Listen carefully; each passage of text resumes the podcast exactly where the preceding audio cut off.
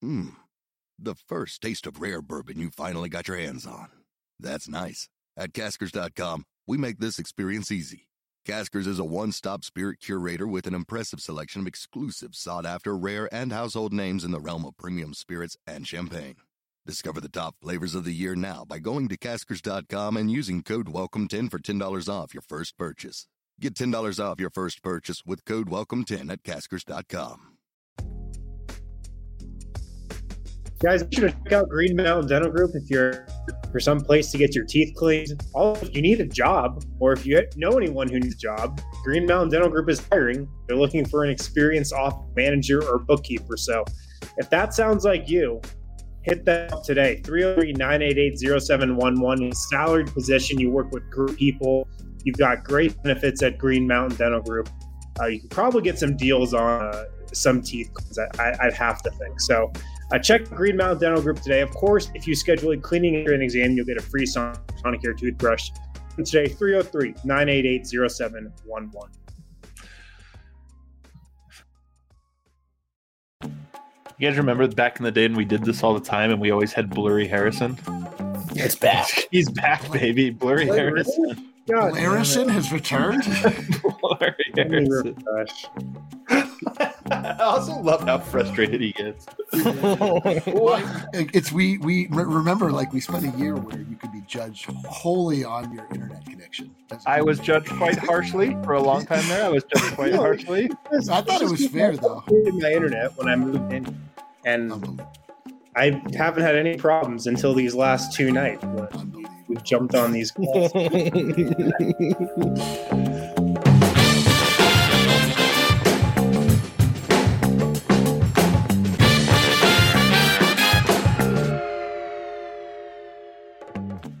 What is up, everybody? Welcome into the DNVR Nuggets podcast presented by DraftKings Sportsbook. You're going to want to use promo code DNVR when you sign up for the top-rated DraftKings Sportsbook app. Use promo code DNVR. You get in on all the action. And what better time than right now with the Super Bowl. Super Bowl Sunday coming up on Sunday. The single best – I feel like the point of Super Bowl Sunday is to gamble.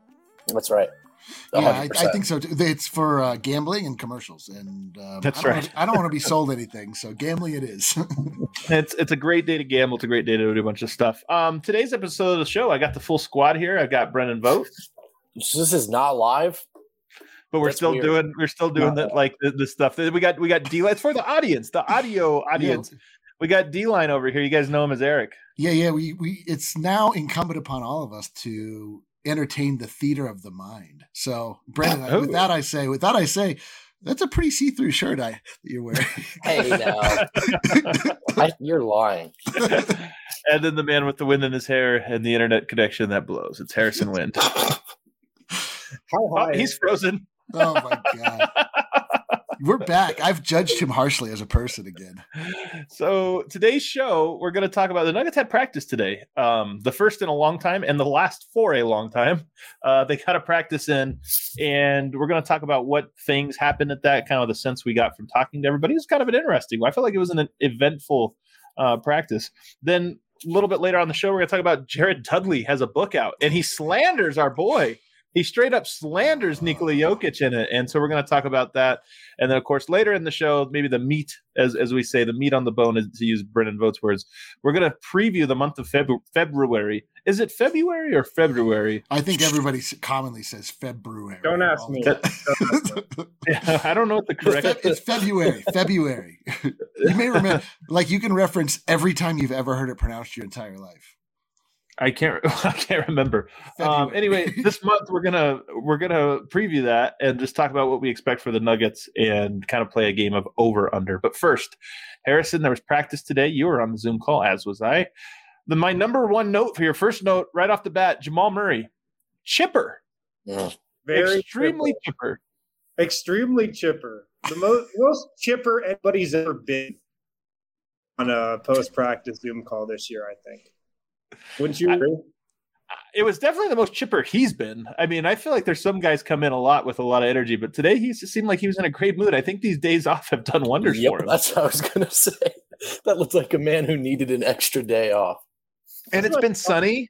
Like, Colorado has been gorgeous lately. I mean, maybe it's just good vibes, you know? What am I doing? I'm miserable. It, it, And then I asked Jamal Murray how he's feeling physically, if after the 2 days off he feels any hurt, if his injuries feel better. And he pretty much just said, "Oh, I'm still hurt. We might not be able to do Harrison today. Harrison, you might have to restart or something." He gets so mad. Like, he just left the chat because he was so frustrated. Does this man have to do reads? Oh, does he have to do reads? The man with the delay in his feed. Oh no, it's too bad. No, he was very chipper today. He had a couple interesting quotes. We're going to talk about those in a little bit, because first I want to get to Michael. It's funny, Jamal Murray, Nikola Jokic, upbeat. You saw the videos out of practice today and photos. Everybody looked like they were in great moods with the Nuggets. I feel like there's a great vibe around. Then you talk to Michael Malone. Not in a great mood today for whatever reason. It's like I'm telling you, he is the contrarian. Like, he sees the team is a little too loose, he tightens up. He sees the team tighten up, he gets loose. But today I felt like he was a little bit short, a little bit terse. He did say it was a great practice, great energy in the building, a good day to be in the building. And so you could sort of see that permeate the other guys we talked to. But you're right. After Jamal, I was like, "Oh, it's loose today. I might throw my camera back on." Then Malone comes on. You're like, "Nope, camera back on." Camera back on. Never too high, never too low. That you got to keep the ship right on that line. So the big story, and everybody was talking about this today in the Nuggets world. The big story today that Jokic, was asked about. Michael Malone compared him to LeBron James. And I actually get what he said. I think what Malone was saying when he compared him is actually important, talking about the way in which Jokic controls the game. And LeBron does as well. I think there's very few players that exert the level of control that LeBron, Jokic, Chris Paul, Luka Doncic. That might be the entire – I don't know. Am I missing anybody? I don't know if there's any other player that just seems to – not saying they always win, but they just control what happens on the court to that degree. Even Giannis goes through times when you get the ball out of his hands, or Steph Curry or Kevin Durant. Yeah, maybe Harden too. You'd throw Harden. But I agree. I mean, that was the big thing with Jokic in the playoffs for me, was like, wow, it looks like he's figured it out even further. Right. A game looks even slower, and then even more so this year. Yeah. And so that, I think, was the comparison. And then, of course, it is asked of Jokic, what do you think of that comparison? And he had just the best answer, saying, well, he's not as fast as I am, I guess, but doesn't jump as high. He'll say he might be slowing down. He's getting older. Oh. Incredible stuff. Jokic is like genuinely funny. Like, I know it's always a bit this or that, but he's actually also funny. Yeah. Like, it really, how lucky that his last name was so seamlessly turned into the Joker, and he actually is funny. Like, what if he was like just a humorless Joker? But it came in waves. Like, first he laughed at it, then he dismissed it. Right? Like, oh, guys, like, this is the best. I'm joking. This is the best player in the league. But then he stopped himself. And he said, but maybe there are some similarities. Maybe the way we both affect our teammates. And I think he left it at that. But that's getting at what you were just articulating, Adam, which I think is the LeBron comp. And, of course, anyone who doesn't know the context of what we're talking about, furious that we just compared Jokic and LeBron James. But that, I think, in that way, they are, in fact, similar. But I also want to just say one thing. Like, I don't care about – you can't overstate Jokic anymore. Like, is he as good as LeBron? Of course he doesn't have the career or this or that. But now you get to a point where it's like, hey – Jokic knows that to win a championship, he has to go to battle with the best. This isn't a matter of like, well, I'm not as good as him, but maybe we get like now they're at the point where it's like, he's never proven it on the stages that LeBron has. He doesn't have the track record. He doesn't have this, but guess what? This is 2021. And he is in that short list of 10 best players, five, whatever you want to say. And that means for the Nuggets to win, it has to be mano-a-mano. He's going to have to go up there and be the best player in a series that features LeBron. And I think, without being cocky, I just think he sort of accepts that now. Right. Yeah. The evolution of Jokic, as you say, like, it is interesting. Like, he just wouldn't ever. I mean, it was hard to imagine him just being like, "All right, fine. Like, game's on my back. Let's go." Like a LeBron, and we've seen it many, many times this year. We didn't see it in the playoffs a ton because we had Jamal working, just as hard as he was. And this season, it's been a one-man show. It's really felt like what LeBron does bring to his team. So, I mean, you can like as far as style of play, no similarities, but as far as like the way that they affect the team, like just like you're saying, like I can see it. Well, style of play, it's just in that like both of them want to make the right play more often than not. I think LeBron, especially, has kind of learned how to like take over one-on-one when he needs it. And Jokic, I think this year has shown that trait. Yeah. But both guys would prefer just to break the defense and find the finisher. It doesn't always have to be that. Yeah, yeah. LeBron is like, he brings so much force to the equation. That much, you know, I mean, whereas Jokic will do it more when he's like stationary and like will allow things to happen around him. Like with LeBron, it's like you have to fear him just deciding he's going to put his head down and get to the rim, and then, you know, passing lanes open up. And you know what's funny though? What you're talking about here is we're talking about athleticism, but this conversation happens all the time in the NBA. Like Jokic is a super athlete.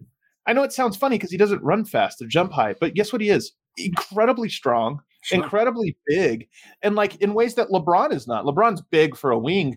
But one of the things about Jokic, and you hear this from opponents all the time, is just like he's just so big. Like we try to put Bam Adebayo on him, who's like a super athlete and this or that, but he's just too little. And it's like, well, I'm sorry.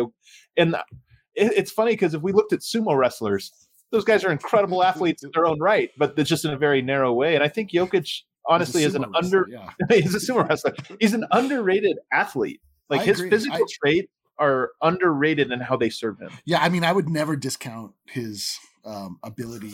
I mean, for me, it's like his body control in a way. And you're right, like just how massive he is. But LeBron adds a speed element to where he'll like get a head of steam going, and like he'll you know, bring the defense, bend the defense that way. And Jokic is just a lot more plotting about it, which is impressive. But Jokic acknowledging, you know, that he has that effect on his teammates too. I mean, that's like as close as he gets to saying, and I'm one of those dudes, I'm that dude. And so it's extremely modest. And if you hear the audio, even more so. But the truth is that's like a little piece in a larger picture of Jokic starting to embrace and admit to himself who he is and what's required of him now. Right. I think there's just no doubt about that at this point, which is partly why this upcoming game is so interesting, because we've talked about it a lot with Yoke about how he's sort of figured out just about everybody. I mean, he hasn't played some of the Eastern Conference guys. Like he hasn't played Embiid enough for me to be like, oh yeah, he's solved Embiid or whatever. But, you know, he certainly hasn't. You have never really gotten the feeling that he's shut down by anybody. The only player is a little bit Anthony Davis, and that's why I'm so curious for this matchup to see if Jokic can go out there and, you know, impose his will in a way that is just a little bit better than what we've seen in the past, because that would be meaningful, or at least interesting for us for a regular season game. I'm not saying the pressure is on him to do that tomorrow night, but it is something I'm kind of curious for. I mean, can he have 30 points tomorrow night? Can he have 35? I don't know. Yeah. The AD breakthrough game is one of sort of the last kind of regular season steps you're waiting for him to clear, right? And is it different? Is this year's, you know, we talked a little bit with Malone today about comparing this year's Lakers team to last. I think they're a little less big, physical, strong. I mean, no JaVale, no Dwight Howard more specifically. How does that affect Jokic's matchup with Anthony Davis in LA? He still had a hard time against this guy, you know, more often than not. But I'm curious too. I don't know if I'm expecting it, but every time these guys match up, that's like the top thing I'm looking for at this point. Well, let's hold off on that for 1 second and take our first break, because on the other side, I do want to talk about that. Dwight, JaVale, those guys are gone. Gasol is in. Montrezl Harrell's in. How does that affect things? And also a key detail from Jared Dudley's latest book. I didn't even know he had a book, but Stories Inside the Bubble. Dudley on Dudley, and he has an interesting detail in there about Yoke. But first, let's take a quick break here. All right, cool. Let's talk about Breckenridge Brewery, the official beer of DNVR. Have you heard about their juice drop? It's a delicious new beer from Breck. You can find it using the Breck Beer Locator. What does that do? It tells you where the nearest Breck brew, what kind of Breck brew you want is, down to the 10th of a mile. Very specific. Check that out. Also, check out Breck Brew's Farmhouse. And if you use code DNVR, I'm going to get this wrong. If you use code DNVR, you can save $5 off that delicious food and drink. Call 303-803-1380 to call that farmhouse. Use code DNVR. I could see how you almost got that wrong. That's been the offer for 9 months. There's DNVR 10, DNVR 20, DNVR Take Over Denver 5. Okay. MSU Denver Online, guys. MSU Denver Online is one of the premier places to get your education online. They've been doing this for a long time. So as a lot of sort of, you know, businesses, places where you can get your education are pivoting towards this, MSU Denver's got this thing down. Super engaged teachers, extremely responsive to emails, questions, concerns. They're committed to getting you in virtual classrooms with teachers who have experience in the professional world. Puts a dynamic education at your fingertips without forcing you to decide between earning a degree and living your life. That's never been more important than now. Don't decide between convenience, safety, any of that. Keep the gears turning. Get your education with MSU Denver Online. Yeah. That's like Harrison Wind being an in-person podcaster, trying to shift to being an online podcaster. See what happens. He's not built for it. He's not built for it. What a bummer. He really was like half the show I was planning on today. So, Harrison, I'm going to need your insights from today's practice a little bit more thorough here, Eric. So Jared Dudley has a book. Oh, crap. Let me pull these up because this is in our group chat here. So Jared Dudley has a book. And let me just read the excerpt that pertains to Denver. Oh, my God. When the Denver series comes along, Dwight is the difference. Denver comes in as the dark horse, a young team that people think is going to sneak up on everyone. First of all, nobody's saying this. We're rewriting the story already. Like, literally, nobody picked Denver to beat the Jazz, the Clippers, the Lakers. Like, none of it. We made Fraud City because of it. All right, whatever. I mean, let's get into a good story, Lakers fans. They've got Nikola Jokic, who everyone is talking about all season. What? Our entire lives are built off of the idea that no one talks about Nikola Jokic or the Nuggets. The beloved Nuggets stroll into town with King Jokic. King Jokic, the odds-on favorite to win the title. Wait a second. And everybody was saying we had no chance. A rangy big man with incredible passing. How many times is Jokic described as rangy, by the way? It's like the default descriptor. What does it mean in this context? It's a great question, rangy. He's got range. Range. Yeah, I don't know. A rangy big man with incredible passing skills. Jokic is huge, strong, smart, and hard to defend. Jokic is blowing through people all year, and it's a big part of why Denver's becoming a trendy pick. But when he meets Dwight Howard, things change. I don't want to use the word scared, but you see a marked difference between the Jokic that shows up when McGee is defending him. First of all, throwing McGee under the bus here. McGee is defending him, and when Dwight is defending him, Jokic starts to fall apart as Dwight pushes him around down low and stays in his grill. Jokic starts making small mistakes, picking up fouls, committing turnovers. Dwight gets to him and is the key to us winning that series. Oh, I hate it here. This is the worst thing I've ever heard. So here's go ahead, Eric. You had something. Go for it. Well, I mean, who is reading Jared Dudley's book that doesn't know all of this already? This was last year's championship. This is why you go to the Lakers, man. It's like you could literally just a collection of tweets that you already read for free. I'm saying that Jared Dudley's like, you know, I really fancy myself. I'm sort of the Walt Whitman. I need to paint a beautiful picture so that everybody understands the context. You could just been like, hey man, in last year's finals, Dwight had this insane, ridiculous, flowery lead up. Can you imagine if Greg Whittington tried to write a book? No, yeah, inside the bubble last year. Noah. What was his name? Noah Vonleh? Noah Vonleh. Writing a book. That's like, hey, guys, I was inside the bubble. Who wants to hear the behind-the-scenes story? Behind two comebacks. Yeah. 6-hour naps. The story of... So here's... People are going to get really mad at me for saying this. The reason this is so annoying is because there's a tiny bit of truth in this. Now, I don't think Jokic was scared of Dwight. I don't think that Dwight, dominated Jokic in this he can't solve him. But I do think Jokic got very frustrated with him, got frustrated with how it was being officiated, got frustrated with how physical Dwight was allowed to be to him, and ended up making mistakes, which included fouls, included turnovers, included taking himself out of the game. That part, I think, is absolutely true. Yes. Dwight Howard was sent out as a hitman on Nikola Jokic. He wasn't scared of him. It was just are you scared of the fact that you get punched in the stomach over and over? He's like, no, it hurts. Just would like for it to stop. But wait, hold on. As much as I think it feels good to play the victim card here, I do think there's something to Jokic. Look, this is what basketball's all about. This is what the playoffs are about. You learn really tough lessons. And I do think Jokic has been more focused, more calm. I mean, he did have the one technical, right? But he's been more focused, more calm, and just seemingly more guys aren't going to get under my skin or whatever. And I do wonder if there was a bit of reflection from him this summer about like, yo, man, my nature is my nature is to get pissed into that. And I wonder if he's channeling it in a way that is more useful. Well, I'd be surprised if that wasn't a conversation that Michael Malone had with him at some point. You know, hey, like, I've got to find a way to talk to these guys to get you the calls you deserve. You need to be able to play your game, right, as he said today. But at the end of the day, like, what, you know, the challenges that's thrust on you as the best player is adapting to these things and staying.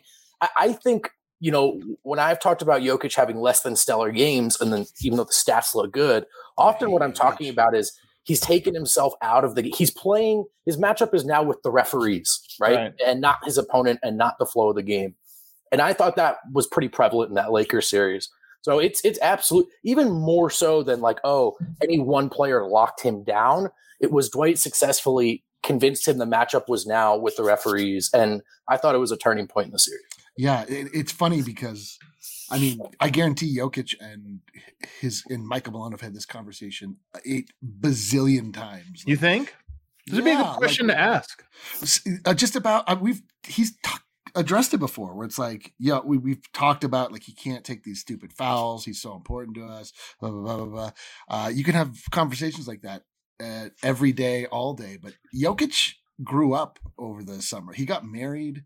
Jokic like really made an internal change, and it like something flipped in him, and he started to, you know, maybe about getting so close to the ultimate goal that he didn't even necessarily realize he had for himself, and seeing like how far away he actually was from it still, even being so close. You know, at a certain point you wake up and you're an adult. And right. I just think that that's still waiting happened. For that. Yeah. Well, I mean, please look at me. Don't hold your breath. Yeah. I'm obviously not talking from experience here, but Jokic just hit a level of maturity in the off season and through the bubble. And, you know, it's just really nice to see. And the way you put it makes it sound like it was maybe just this summer, but correct me if I'm wrong, but I feel like this has been a couple year process. I mean, it's really a lifetime process, but a couple year process. Life is a spectrum, yes. It is a spectrum. But I mean, a couple year process that this summer maybe was like the final, like it was exponential. Like it was a long time coming, but it does feel like the biggest leap has come between the end of the bubble and now. Absolutely. And, you know, I mean, didn't you, you're a married man. Didn't you feel like you weren't different immediately afterwards, but it was like, wow, okay. Like this is one of life's markers. Like I have, you know, it's like having a bat mitzvah or something. Like today I'm a man, but you know, it just, you know, it's, you don't change the second when your head hits the pillow, but there is something about like, oh, right. Like, perspective has been gained. Like there definitely was like, this is maybe oversharing personally here, but there definitely was the feeling of like, I was with my wife, you know, my now wife for so long. And it's like, well, I don't want to get married. So I feel like I have my shit together. And then just like, you know, 24, 25, that's not getting my shit together. I'm like, you know what? I just need to get married. And then you're right. It does like almost force you to be like, well, okay, it's never going to be perfect, but now I do need to start gathering some moss as the saying goes. So that's what I found interesting about Jared Dudley. He's certainly putting, as you put it, some flowery language on this. He's rewriting some details here about the nugget, the bully Nuggets who rolled into town and everybody was talking about them. Like what a hero's journey. What a hero's journey. It's so funny. He can't write the thing that was like, you know, we were heavy favorites from the moment that LeBron forced Anthony Davis into the Lakers organization. He's like, let me set the scene for everyone. Forces were at play. Capitalism was something that was part of wow, Jared Dudley, we're all impressed. It's also like the story is really like we're watching the Nuggets beat the Clippers, and in Game 7, we're like, "Oh, we got this, sweet." we're going to play Kawhi Leonard, like we could guard LeBron, but no. So anyway, I do think there is still, in my opinion, some truth to the idea of Jokic and Dwight Howard, and I think to this day, Dwight really frustrates Jokic. He's so many things Jokic is not, and Jokic is so many things he is not, and it's just like I think a personal thing, but he's not there anymore. Now they've got Marc Gasol, who's much more like Jokic. Like Marc Gasol and Jokic are very similar. They got Montrezl Harrell, who we've already like that. The case is closed on that one. Like Montrezl Harrell's mom will tell you that like he can't guard Jokic. And then they've got Anthony Davis. Vo, how do you feel like that trio is equipped just to handle specifically Jokic? Well, but not as well as last season. And I mean, like, Harrell being there instead of Dwight is a massive swing factor, in my opinion. And I think across the regular season, but even more specifically in a playoff series with Denver, do I think LeBron and AD could optimize Harrell both ends of the floor? Yes, right? Like, it's a different scenario than him being the only big man with the Clippers. But it's a difference, man. Like, Jared Dudley himself, the Jared Dudley, just highlighted Dwight as the X factor. He's gone. You replace him essentially with a guy who's arguably the worst suited dude to match up with Jokic in the league. It's a plus for Denver. What do you think, Garrett? Yeah, I'm just trying to think. Like, did Anthony Davis ever actually check Jokic in the series? It was always those. It was typically somebody else. Yeah. So. I'm actually, like, as I'm thinking about this, this feels like Jokic is going to go off. Like, I don't know who they have that can, like, legitimately guard him. Marc Gasol. But can he anymore? I mean, Marc Gasol he's an incredibly skilled guy, but he has lost a step. I mean, you can't say that he hasn't. I have a hard time imagining that Jokic won't be able to absolutely handle him. So I think it's the combination. So Utah's strategy in this last game was the same thing. Let's put our shot blocker off ball, let him roam, and let's put our undersized power forward on Jokic. Well, if you replace that undersized power forward with Marc Gasol, who's now, like, very good, you're right that if there was no Anthony Davis, I think Jokic could take him pretty well. If there was no Marc Gasol, I think he could take whoever else Montrezl Harrell pretty well. But the combination of it, like, okay, Jokic's going to have to work to get around Marc Gasol. And Marc Gasol's smart, knows the angle, knows how to funnel him. And I think that's the thing that makes it at least interesting. I'm just intrigued to see how it all plays out and what it does. One thing about that is that it does allow for Denver to play Denver's strength versus their strength is, okay, Denver likes to play big. They like to play traditional power forward next to him, even though it's a stretch version of that.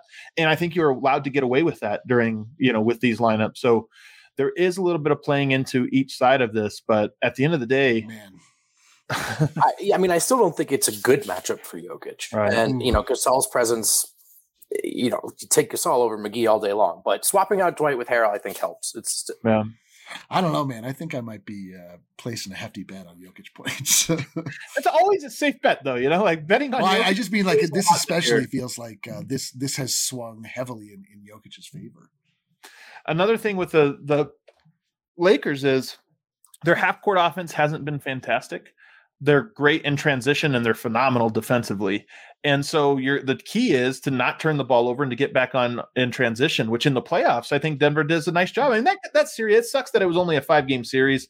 That was competitive. The first 4 games of that were extremely competitive. Sure, yeah. And I thought if you just, obviously Anthony Davis hits that shot. You cut out that one shot, Denver 2-2, and I think you would have looked at that series and said, these teams look pretty even. Right. Of course, the Lakers at the end had the most adjustments, and LeBron finally got it going in the fourth quarter of Game 5 to close the door. But, I didn't think it was that far removed, in part because Denver did a great job of getting back in transition, forcing them into the half court, and then it's like, hey, we're going to make this an ugly, ugly game on both sides, and that worked in Denver's favor as well.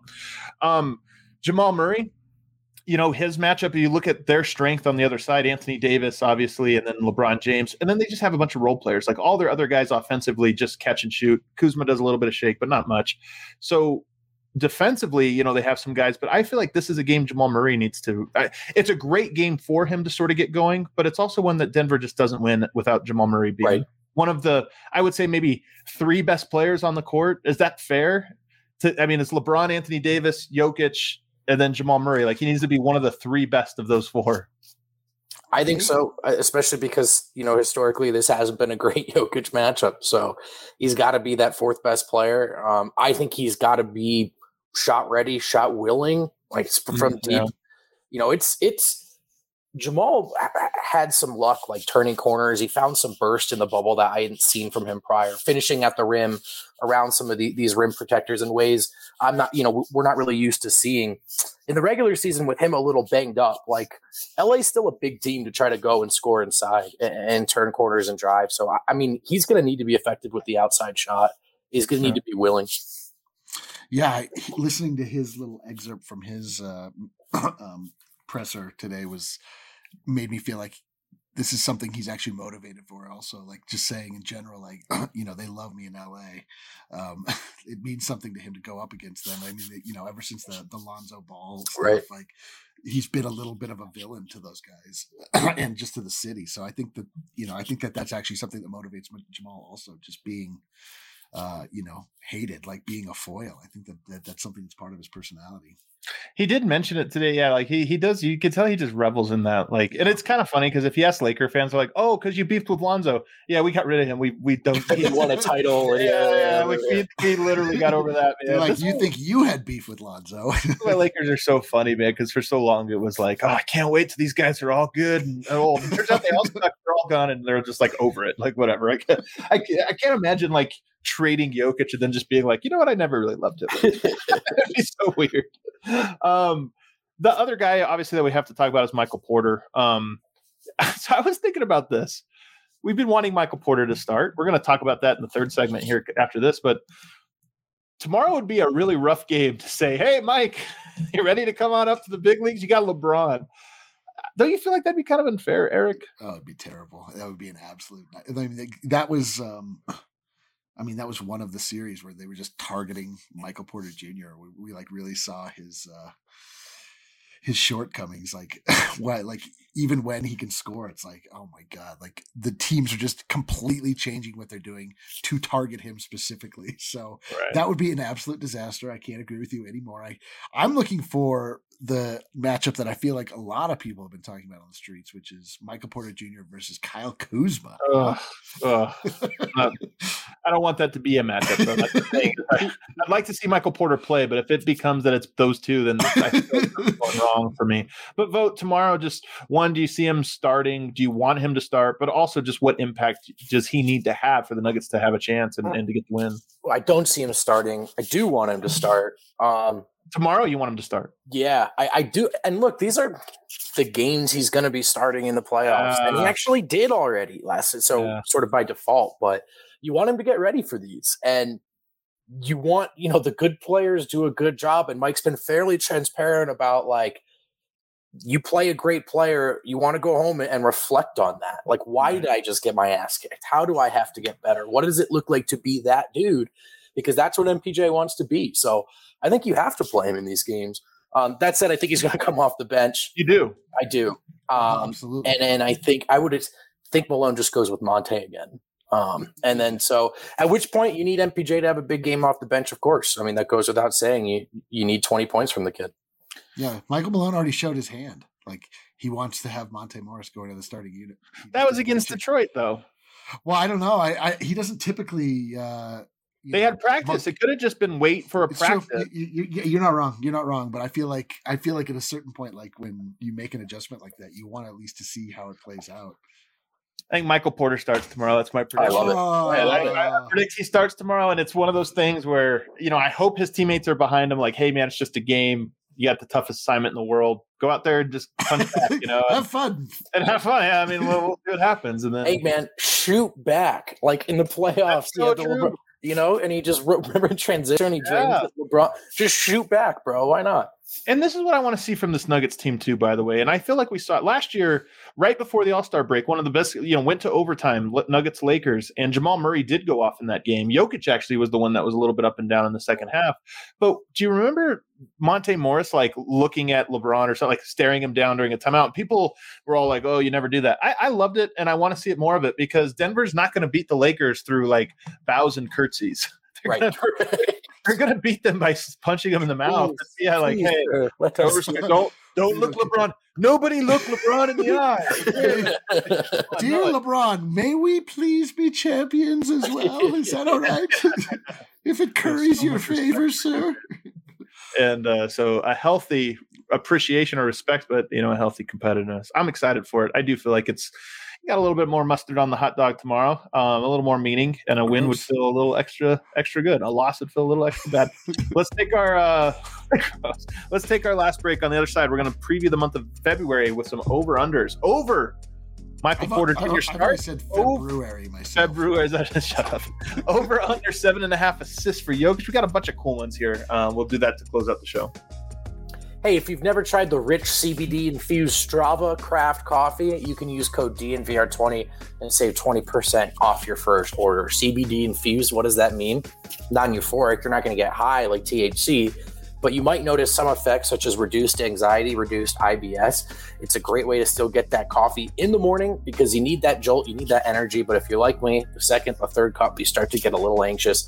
No better way to counteract that than with the CBD-infused Strava Craft Coffee. So use DNVR20 to save 20% off your first order, or punch DNVR20 in when ordering your subscription. You'll get 20% off each shipment. What is that subscription service? You can choose how often, what flavor, and what dosage is sent to you, whether that's 2, 3, 4, 6, or 8 weeks. So head over to StravaCraftCoffee.com. Use code DNVR20 for 20% off. You keep saying non-euphoric. I can't disagree any strong. It's non-psychoactive.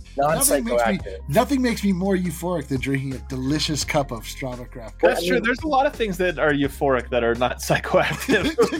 I don't know where I got most things are not. Most things that are euphoric are non-psychoactive. Can you imagine? Yeah, if every product you had to explain whether or not it was euphoric. Honking. Do they look euphoric to you? All right. DraftKings UFC 257 surely gave the fans the show they were looking for this weekend. It's sure to be just as action-packed. DraftKings Sportsbook, an official sports betting partner of UFC, is putting you at the center of this weekend's title fight with 100-1 odds on your chosen fighter to step out of the octagon, raising the belt. Pick either a main event fighter to win this weekend's UFC 258 bout, and DraftKings Sportsbook will give you 100-1 odds. That's $1 bet on either fighter to reign victorious, and if your fighter wins, you will cash $100. No better way to put your MMA knowledge to the test than to put your money where your mouth is with DraftKings Sportsbook. Download the top-rated DraftKings Sportsbook app now and use promo code DNVR when you sign up to turn $1 into $100. That's code DNVR to turn $100 into $100 on the main event Saturday night for a limited time only at DraftKings Sportsbook.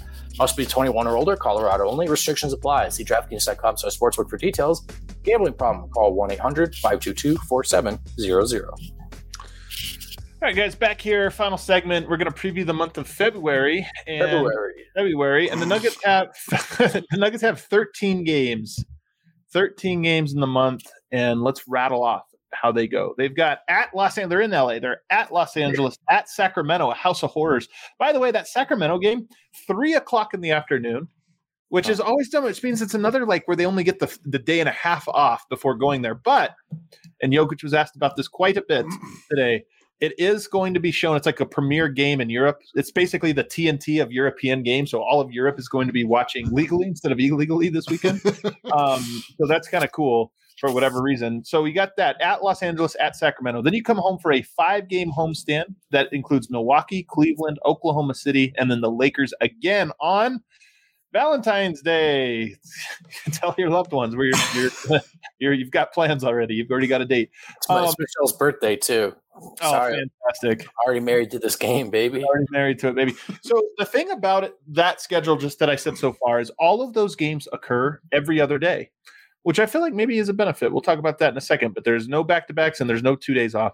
Then you go up to a 5. So after a 5-game homestand, you go on a 5-game East Coast road trip at Boston, actually 4-game at Boston, at Washington on the second night of a back-to-back, then at Charlotte, at Atlanta. Then you come home, you've got Portland and Washington at home. And then you go on the road for one last game at Oklahoma City. That's the month of February. So I feel like kind of a favorable schedule, not necessarily in like, you know, playing every other day is going to be interesting, but there's a lot of just teams that on a neutral site, which these games kind of feel like neutral site games. Right. Neutral site, Denver should be better than a lot of them. As you look at that, Brendan, what stands out to you before we tell you what win or loss, what kind of stands out to you about this upcoming schedule? Well, the very number one game that I actually have circled is neither of these Lakers games. It's the Kings game. Because as you just said, sort of the Saturday, you know, that matinee Europe highlight. Also, last time the Nuggets played in a matinee slot, was it the Jazz game on Sunday? Right. Yeah. I don't recall. That went well, folks. Yeah. And the Nuggets are due for a win over Sacramento. But I agree with your larger point. This is a winnable stretch of games. If you can steal one, maybe two of these 3 games with the Celtics and the Lakers, I think you're in great shape. I think you're in great shape for a good stretch here. Eric, the playing every other day thing to me I feel like rhythm is such a big part of basketball, and just getting to like day on, day off, game day, day off, game day, day off. It's getting that rhythm to me feels like, I don't know. I kind of like it. I feel like that's a positive for Denver in this month. Well, especially when you're talking about travel, right? Like having a day to just sort of like get into a place and then get, you know, sort of wind down. And, but I agree with you. Like just, I feel like the professional athlete is a lot like, you know, like I was about to say the dog, but maybe that's the wrong analogy, but you just like, that's why I was like violently searching. You like dogs. That could have worked. But you just like rhythm. Like you don't like to think about like anything other than your craft. Like having a rhythm, like having things, you know, like not being distracted by a lot of things. I think that's why we saw a lot of players like really bloom in the bubble. Like you just got to understand, like, being able to not worry about a lot of things that were just ancillary to what it is your mission was. And you travel, you play, I think there's a lot to what you're saying. It's also kind of funny that we're like, oh, that's a road trip, guys. But when they just went on the road, and that's when they were at their best. They had their best stretch just now while being on the road, and they're empty arenas for the most part. So, you know, really might be one of those things where it's low distraction, lots of rest. Perfect. Team comes out and plays well. I mean, isn't that what George Karl was saying? That the road is actually a more favorable environment now, which is crazy. Yeah, that's what he said. You guys, by the way, got to check that out, man. A banger, a true banger. Keeping It 1000 podcast. It's a different podcast feed. Go and check that one out. So now we get to the over-unders. I want to say on this one, 8.5 wins. There's 13 games, 8.5 wins. Are you going over or under? That would be a really good month, I feel. Are you going over that or under that, Eric? Let me look at this. Oh, there was show prep. You guys remember when we talked about this, Brendan? Over or under? Well, I mean, come on. I think over. Yeah, I think this team is kind of rolling. It's just, we might feel way more so if they had just picked up that win against Detroit right now. Right, yeah. I think momentum is carrying them in the right direction. I'm all over this take that what we've seen really so far is pretty much close to the floor of a Jokic team. So, look, I think they're feeling confident. I think they're winning games, and I think that's with them playing far from their best basketball. So I think they're ready to win about 9 games here. Yeah, so if you look at the games that are a risk to lose, you've got at Lakers. Yeah, I would say the games that you would say are like either 50-50 games or you're underdogs in. Sure. At Los Angeles against the Lakers, home against the Lakers, home against the Bucks, at Boston, and then that might be it. All the other games I think they're going to come in as a healthy favorite for. Not saying that they're not tough games, like home against Cleveland, that'll be tough. At Sacramento, those will be tough. But those are the games, and I think so. Lakers, Milwaukee, Boston, 4 games that you look at and say they're probably underdogs or even in those. Man, do you remember early in the year when you were looking at the 5 games ahead and you just couldn't imagine the Nuggets beating any team? Just any team, man. Was like. Yeah. This is the Nuggets really have their hands full with whatever team it was. Sacramento. When it turns out those actually were very difficult for the Nuggets, but it just goes to show you. I mean, just like the relativity of everything. Like, yes, now looking at this, I'm like, yep, win. You know, obviously we're flying high because the Nuggets just turned in one of the best performances that they haven't in a very long time. But it's not a coincidence that they turned in a really good performance. They've just been trending up and up and up and up. Their bench is getting more and more reliable, more like players are just understanding their roles and are fulfilling them. And Jokic has just been shining. So like at this point in time, like I mean, I feel confident in every matchup.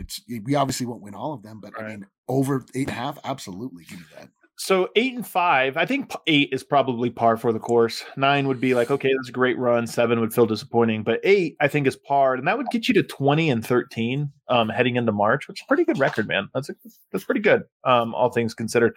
All right, a couple others here. Over or under 5.5 starts for Michael Porter Jr. 5.5, 13 games, a little less than half of the games in this month he started. In the month of Feb, February. February. I'm gonna take under. I just not starting. I don't know. I'm like, I don't know what has to happen in my mind to feel like Malone will do it, but I know it's so true. It's so true, man. What do you say, D-line? Well, I've always said Febulary just to be But I think it's going to be under two, man. Like, I don't think he's going to start tomorrow. I'll have to be see. Like, I'll if I see it, I'll believe it. But I just feel like Malone is really comfortable with bringing him off the bench. And I think it's more Malone is very uncomfortable with starting him than it's that he's comfortable. Yeah. But I think he's happy with what he's done to that bench unit, how it made it more dynamic. True. And again, it's just this goddamn thing that we have to talk about all the time.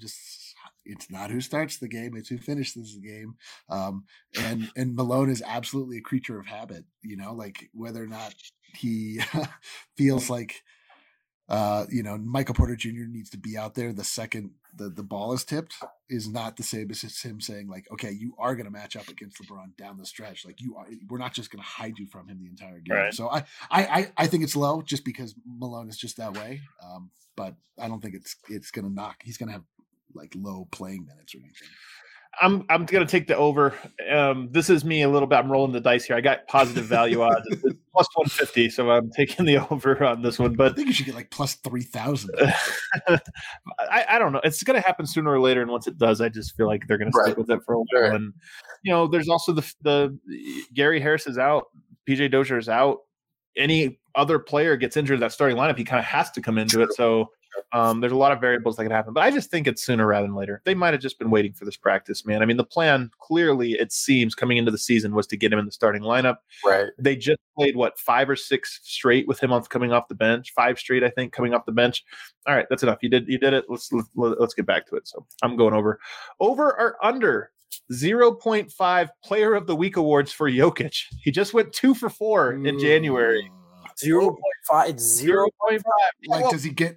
There's a lot of players, though, man. There's only 4 weeks. Well, I know it's not going to happen players because it's not going to happen this week. The Nuggets had a game canceled. There's only 2 games.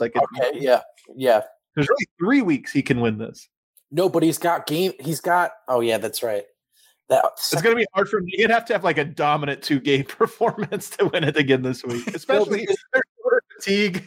Casually, all right, but if he can, so he got the Bucks on Monday, the Cavs, the Thunder, and then the Lakers to cap off the week.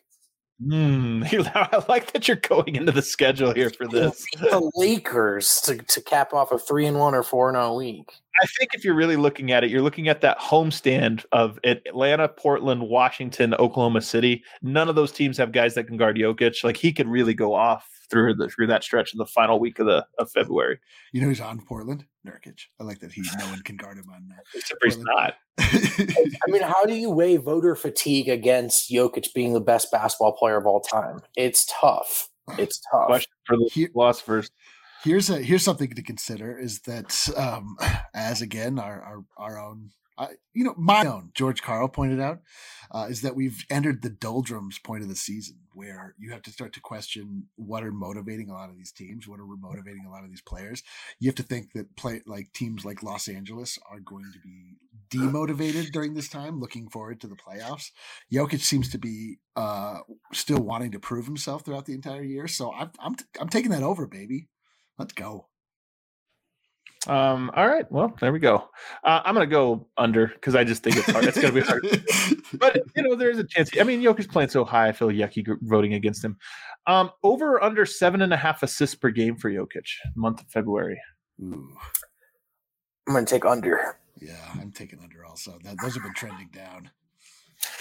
It's feeling closer to that 6.5 mark, man, especially as the offense gets a little bit healthier around him and guys are starting to contribute a little bit. It's less just Goliath world destroyer Jokic. So I don't know. I'm thinking just as a passer, but that's because his scoring's gone up. I just feel like the pendulum could swing the other way. I mean, he just put up 47. Teams are like, hey, let's dare Jokic to beat us. Yeah. And 2 straight weeks in a row, he won Player of the Week because of his scoring. Maybe we shouldn't dare him to do that this time. I mean, honestly, I do wonder what the flip side of that is, where people start going, well, you can't let him beat you for scoring. Make Gary Harris make shots. Fair enough. I don't know. I'm still taking under. What about you, Eric? 7.5 kind of low, too. I'm taking the under also. As somebody who watches very closely every single one of Nikola Jokic's assists and counts them with a tally, I can tell you that they've gone down quite a bit, just because they were just at an astronomical level early on. So I don't know.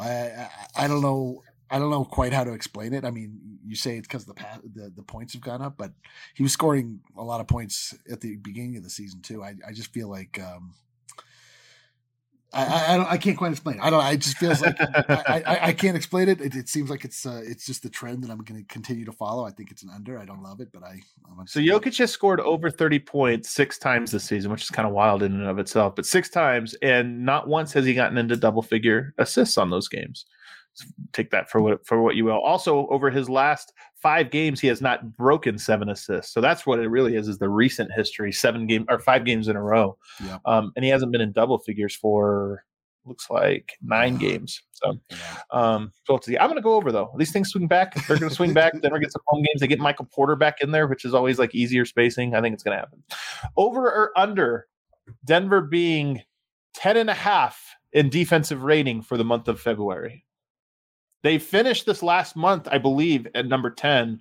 So will they be over or under a top 10.5 defense?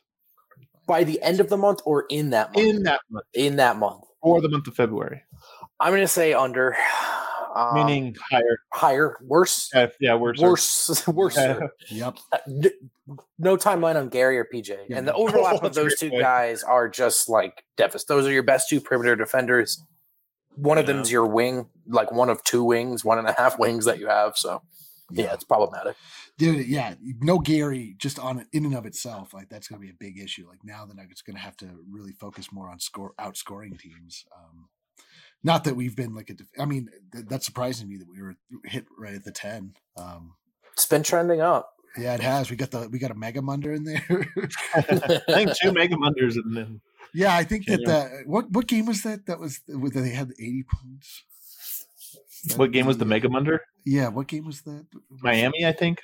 Yeah, that sounds right. Oh yeah, that's right. Miami, where they scored like 2 points and like I think that probably helped to skew that. That's that probably true. Quite a bit. So I'm gonna say higher than. Was the other Megamunder against Philly who also was just decimated? Yeah. Right. No, yeah. I'm going higher too, sadly. Over under. Here's a fun one, guys. 2.5 starts for Jermichael Green. Ooh. 2.5. This could be Millsap rest. First of all, let me just say something. We saw Millsap on a back-to-back earlier this year. A road back-to-back coming up. There's one. I do not think he should play that game. I don't even know the circumstances. I think he should sit out that game or the front half of it. One of the two.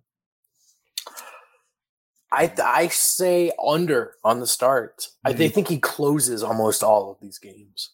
Yeah. But Yep. Again, with the same rationale as Michael Porter Jr. Like Malone just sort of likes to keep things the same until he's absolutely forced to change them. So, I don't imagine us going on a big losing streak where he feels like he has to start to tinker with the starting lineup. So I'm going to go under as much as I love my man, J. Mike. I wouldn't mind to see an over. Oh, maybe that's why guys were taking a little pep in their step today. There's a whole new lineup in town, baby. There's a whole new lineup. Everything's different. Jokic jumping all high in his photos. Murray's like loving the media. It's incredible. All right, over or under 33 minutes for both of each of Jokic and Murray. 33 minutes per game. Over. It's going to continue. I mean, unless they grow like 3 extra healthy bodies and like Malone has a change of heart, like as a human being, like a fundamental shift in philosophy, I think it's going to be over. I'm going to go next. I think it's under. I think Malone knows, like, hey, we needed to establish this healthy baseline. And if they end up losing like 3 in a row, I think it goes right back. You're right. 40 minutes a night.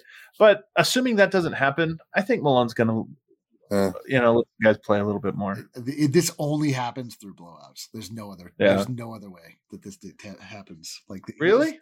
There's no way. Like, you just watch. He manages his games the same every single time. What he says and what he does, right? Yeah, yeah. And even as the fan watching, you're at a certain point. You're like, okay, it's time to put Jokic back in. And Malone also feels that and always puts Jokic back in when it's time. Last or 2 more for you. Second to last one. Over or under 19 points per game for Jamal Murray. It's what he's averaging on the season. So is he going to average a little bit more this month? Oh, I'm going to take under. Oh, wow. Officially, we're now naming you Downvote. This is a Downvote segment. It's not that I don't think, like, I don't. He just doesn't seem any healthier to me than he was a week ago. So. You didn't see how happy he was today? No, but then Harrison said, "Do you?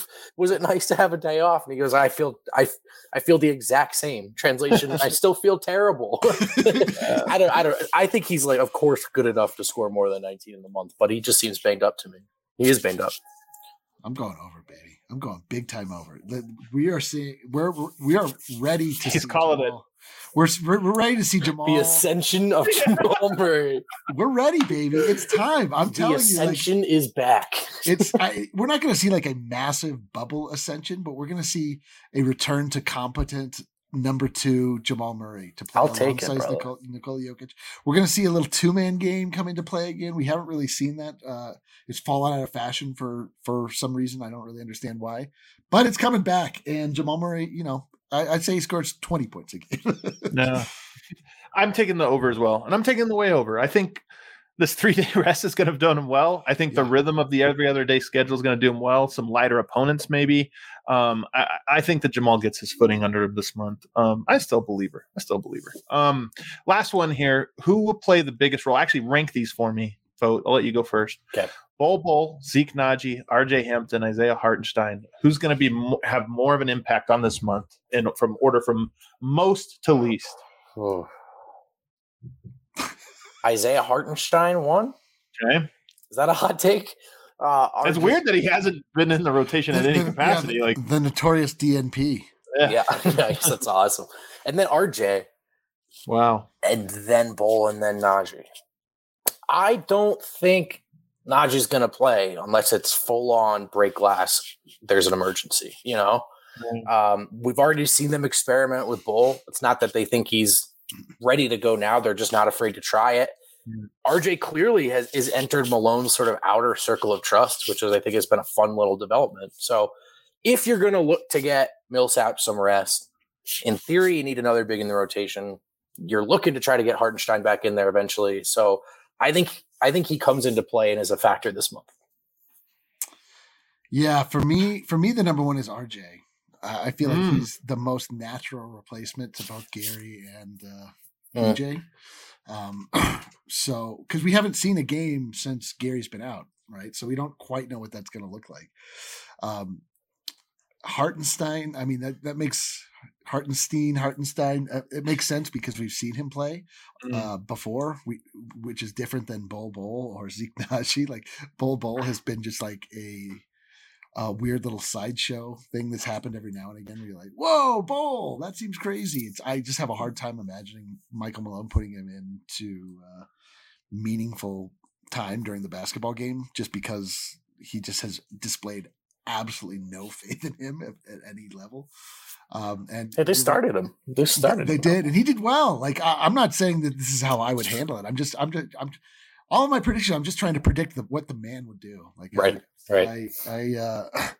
and then Zeke Nnaji, you're exactly right. Like he is strictly garbage time and full emergency use at this point. So why doesn't Zeke Nnaji play tomorrow? I feel like Zeke would be an interesting one to throw out against LeBron. I mean, for a couple of reasons. One, there's no way LeBron had scouted Zeke Nnaji.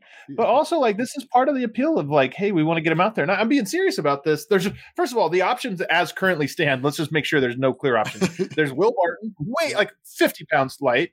There's Michael Porter, who's also 50 pounds light and just, like, doesn't know what he's doing quite yet. Jermichael Green is not like going to guard him. Plus, needs somebody to guard Anthony Davis. There's no good options. They're actually all bad. So part of me wonders. Look, when they Nuggets played Kevin Durant, they threw Bol Bol out there. Why not try? You don't have a good option. Why not try and say, "Hey Zeke, let's see what he's got out there and put him there." I could at least see it. But my order, Hartenstein for me is number one. I think Bol is number two. I think RJ kind of had his chance. One that was unimpressive, but it's just like, hey, let's put you out there. If you shine, you keep going. If not, you've already got Jamal Murray. You've got Monte Morris, Facundo Campazzo, Will Barton. That's your four-guard rotation. Might have minutes that are opened up for Bol Bol and Isaiah Hartenstein and Zeke Nnaji even a little bit behind him. And so I would put – my order would have Zeke 3 and RJ behind that. Also, PJ Dozier maybe back sometime soon that shores up another one of those guard spots. So that's kind of how I go. I'm serious. I wouldn't mind seeing Zeke Nnaji tomorrow. Yeah, I mean, you're not asking us what we would do. Like, you're asking what we think Michael Malone will do. So Zeke Nnaji is the player who most, when everybody's healthy, has a role that Denver could use. Not saying they would use it, but a role that they could use. And that he can guard the perimeter. That's like his number. It's funny because we're talking about like RJ Hampton. What he just does out there right now is hustle and rebound. Those are not the things he's known for, although he can bring it. But Zeke Nnaji, if you told him, hey, we just need your defense. We don't need anything else, but we need 10 minutes of defense from you every night. You might be able to do that. We might as well start finding out now. So I'm going to put a little money on that one, a little Hail Mary, a little half-court heave, if you will, on Zeke Nnaji. You've got a couple of half-court heaves out of here that would require a very stark personality shift for Michael Malone, but things happen in this world, so we'll see. Things do happen in this world. Thanks for riding with us today, guys. Going to be back tomorrow. The pregame show, if you haven't checked it out, the pregame show is a lot of fun.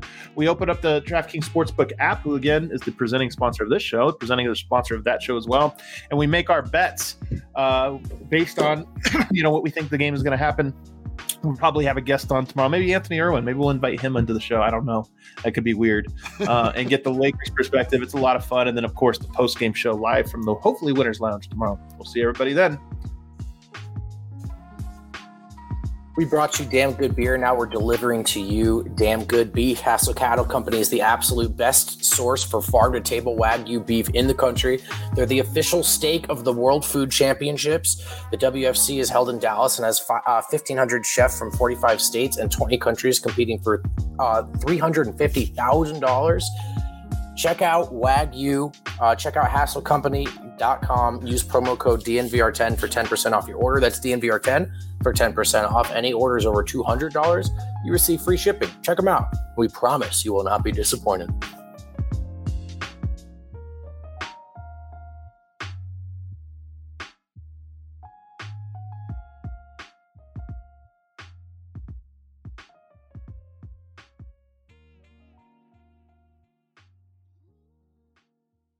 We're driven by the search for better, but when it comes to hiring, the best way to search for a candidate isn't to search at all.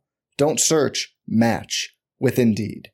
Indeed is your matching and hiring platform with over 350 million global monthly visitors, according to Indeed data, and a matching engine that helps you find quality candidates fast. Leveraging over 140 million qualifications and preferences every day, Indeed's matching engine is constantly learning from your preferences. Join more than 3.5 million businesses worldwide that use Indeed to hire great talent fast. And listeners of this show will get a $75 sponsored job credit to get your jobs more visibility at Indeed.com/BlueWire. Just go to Indeed.com/BlueWire right now and support our show by saying you heard about Indeed on this podcast. Indeed.com/BlueWire. Terms and conditions apply. Need to hire? You need Indeed.